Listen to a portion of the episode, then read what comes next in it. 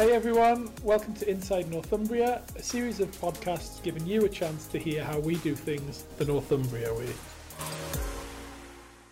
Hello and welcome to Inside the Emergency Department, the podcast for Northumbria Emergency Care for people who work in and with us in the emergency department.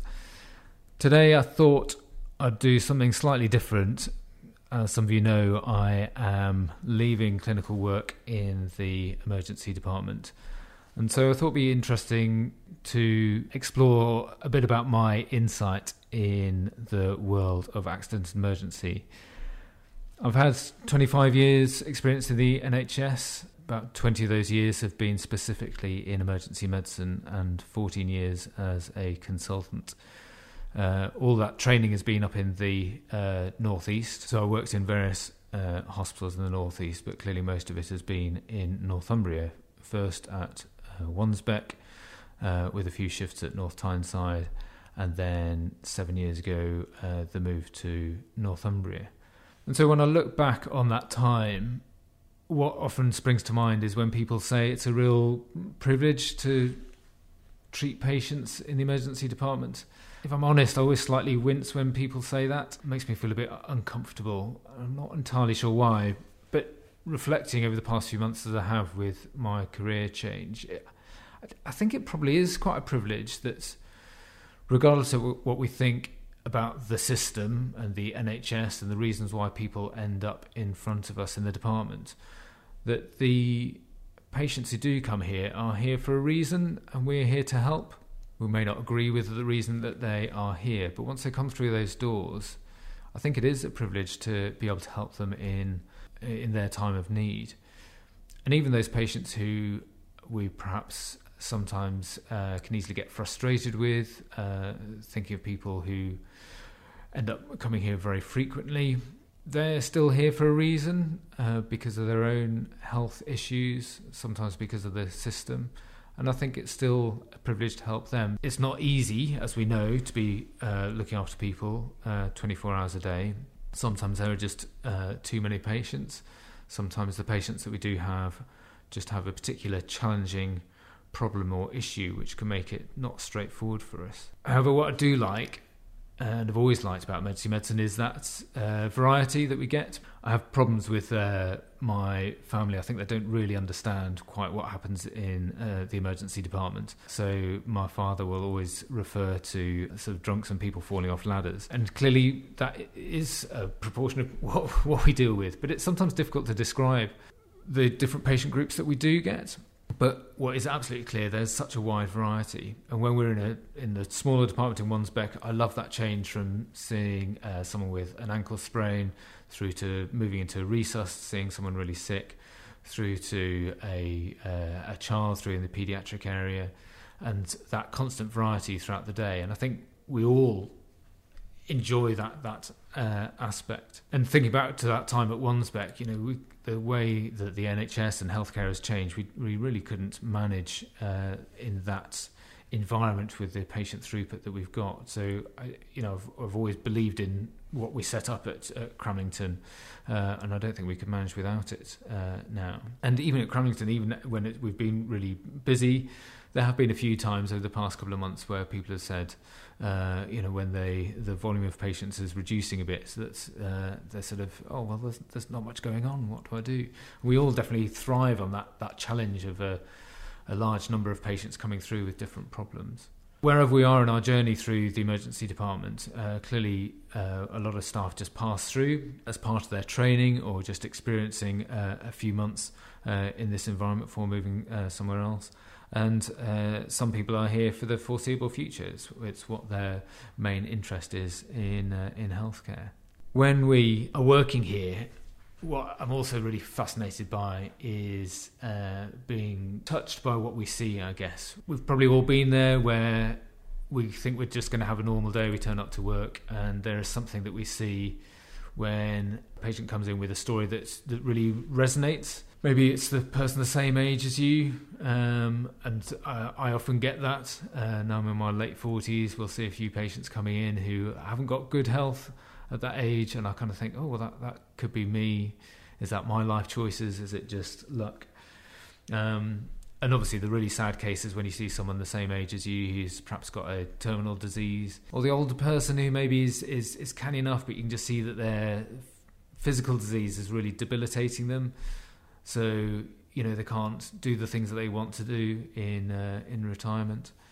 Or maybe the quite young adult who'll have a lifetime of problems because of a, a diagnosis that is just affecting them every single day of their life. And that's really difficult once we get that emotional uh, connection. Clearly, one of the major things that we see is when patients die, which is always one of those things that I think we struggle with, however hardened we like to think we are with this. And certainly in my career, I've seen patients in every decade of life uh, die, and that awful raw emotion when people know that their loved one is, dying or, or, or has died. And I guess we've probably all been there when we've broken that bad news to someone who who just had no idea that that was what was coming around the corner. The flip side to that is that we get a huge team sort of outpouring of joy when we do our job well, and that's when it's a real privilege to work with you guys as the rest of the emergency department team. So, as a sort of hypothetical example, I guess, but all these things have, have happened in my career. You know, when someone books in and the receptionist at the staff highlights that that patient's just not looking quite right, and then an ECG is taken by a healthcare who can't read the ECG in a medical sense but knows that it's not right, and then so they pass that ECG to a doctor who may be quite junior, but they know that uh, that could represent a, a, a, myocardial infarction that needs urgent treatment. And so then there's a nurse who's in resus, which is full, but we need to clear a space in resus. We need to start moving other patients around. And then the domestic who comes in and has to clean that space really quickly for cleanliness, but to make sure that we don't delay the patient's treatment.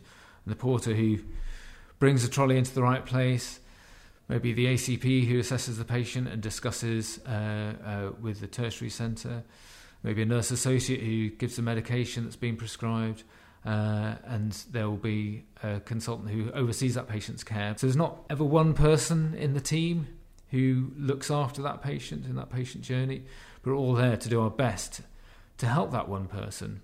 And we know that the more efficiently we see that one person who's acutely unwell, then it will also help the others uh, being seen efficiently. And yet within that, we still work together, we're friends together, and it's one of those things that I will definitely miss when I leave. That teamwork, the camaraderie, those times where you've been working half a shift and realise you're on with a, a mate you want to catch up with, but you've just not had a chance to see them, and you have half a conversation in the corridor, and then two hours later you bump into them again and just pick up that conversation where you, where, uh, where you left off. And I love that collaboration and that chaotic craziness that is just part of our, our normal life. But that's what, to me, makes emergency medicine special, and that we understand where each other are and we understand each other's needs uh, we understand how each other work together. And along with that, I love learning from each other. What's a good example? I guess when Nerve Centre started, and everyone would find different bits about how how it worked, we'd all sort of share that. And oh, did you know how you, you know press on this and this bit will help? And uh, that just absolutely typifies uh, to me how we work together as a team. There is no one person who can do all the jobs, but uh, when we all work together, we uh, we create quite a phenomenal beast. So I guess to to finish off, it's it's genuinely been a privilege working with everyone uh, in the department, and I think it has been a privilege treating those patients. I did try to work out how many patients care I've been involved in. Um, uh, just as a consultant, uh, it's quite difficult to work out, but I think it's between forty and fifty thousand patients that have been in the department or my bit of the department while I've been on shift, and brilliantly, most of them won't know who I am what effect I've had in their care. Uh, I may not even have seen them because I've just been helping the, uh, the, the doctors or the nursing staff look after them, or managing the department as a whole to make sure they get seen appropriately. Uh, and I kind of like that in a weird way, that uh, weird anonymity of, of making sure that everything is, is ticking over all right. And when you think of it in those terms, it's easy to sort of get hung up on those patients where things haven't gone quite so well. But if I'm right in those numbers, and that's just for me over those 14 years, that's a that's a hell of a lot of people um, who we've probably done the right thing for, um, and we've helped them out in their time of need, and who, well, perhaps like my father, have no idea really what's going on in the rest of the department. And the classic thing, I don't know how much this happens to other people, but uh, when I say I work in emergency medicine and people then ask me if I'm ever going to specialise in anything, which always amuses me. But I think that's uh, that's the way of the world. Uh, people will always refer back to what their individual understanding is of, of what we do. Uh, maybe through watching Casualty or Holby City. I think I always direct people to 24 Hours in A&E. I think that's probably the the program that uh, best reflects what we do. And again, that demonstrates that sort of teamwork and that that brilliant chaoticness that uh, that I, I, like, and I, I'm generally going to going to miss that when I leave clinical work. So, just a few sort of random thoughts and reflections on on my time in A and E. Uh, I think our strength is working together and understanding each other and doing the best we can for the patients in front of us. And I hope that all of you who want to uh, carry on in this crazy specialty uh, do so with lots of love and compassion for yourself, your colleagues, and your patients as well. Thank you very much for listening and take care of yourselves.